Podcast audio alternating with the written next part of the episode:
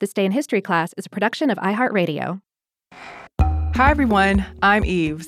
Welcome to This Day in History class, a show that will convince you that history can be fascinating even when you expect it not to be.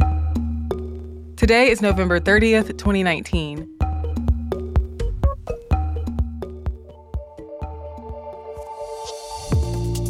The day was November 30th, 1954.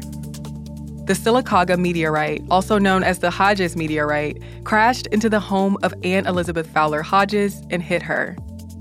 That day, people in eastern Alabama reported seeing a fireball and a trail of smoke. People in Georgia and Mississippi also reported seeing the meteor. Usually, meteorites crash into an ocean or into a remote area on Earth. But this afternoon, Hodges was taking a nap on her couch in her Sylacauga, Alabama house Around midday, the meteorite crashed through the roof of her home, smashed a hole in her living room ceiling, hit a radio, then bounced off of her hip. The meteorite weighed eight and a half pounds, or about 3.9 kilograms, and it was 7 inches or 18 centimeters long. So many people showed up at Hodges' house that her husband, Eugene, had difficulty getting inside. Physician Moody Jacobs examined Hodges' injuries. Her hip and hand were swollen, but she did not sustain any major injuries. She just developed a bruise on her hip and her leg. Jacobs sent Hodges to the hospital so she could avoid all the commotion.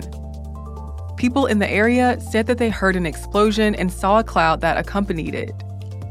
A government geologist working at a nearby quarry was sent to Hodges' residence and determined that the object was a meteorite. The meteorite was taken to Maxwell Air Force Base in Montgomery. After Air Force specialists identified the object as a meteorite as well, they sent it to curators at the Smithsonian Institution. The meteorite was eventually sent back to Alabama. But because the Hodges were renting from their landowner, Bertie Guy, and precedents said that the meteorite belonged to the landowner, Guy sued the Hodges for possession of the meteorite the Hodges threatened to countersue Guy for her injuries. So Guy backed down and let the Hodges have the claim to the meteorite, and the dispute was settled out of court. Hodges' husband, Eugene, thought they could make a lot of money off of the meteorite, and he turned down an offer that he thought was too low from the Smithsonian Institution. The press continued to cover Hodges and her unusual story.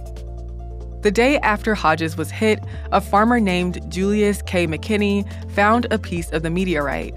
That fragment is housed at the Smithsonian Institution. Hodges and her husband separated in 1964, and they said that the commotion the meteorite caused contributed to the split. Hodges is the first person in modern history who is confirmed to have been struck by a meteorite. The Sylacauga meteorite is on display at the Alabama Museum of Natural History in Tuscaloosa, where Hodges donated it after the monetary offers dried up. Hodges died in 1972 of kidney failure. I'm Eve Jeffcoat, and hopefully you know a little more about history today than you did yesterday. If you've seen any good history memes lately, you can send them to us on social media at TDIHC Podcast. If email's your thing, send us a note at thisday at iheartmedia.com. Thanks for tuning in, and we'll see you again tomorrow.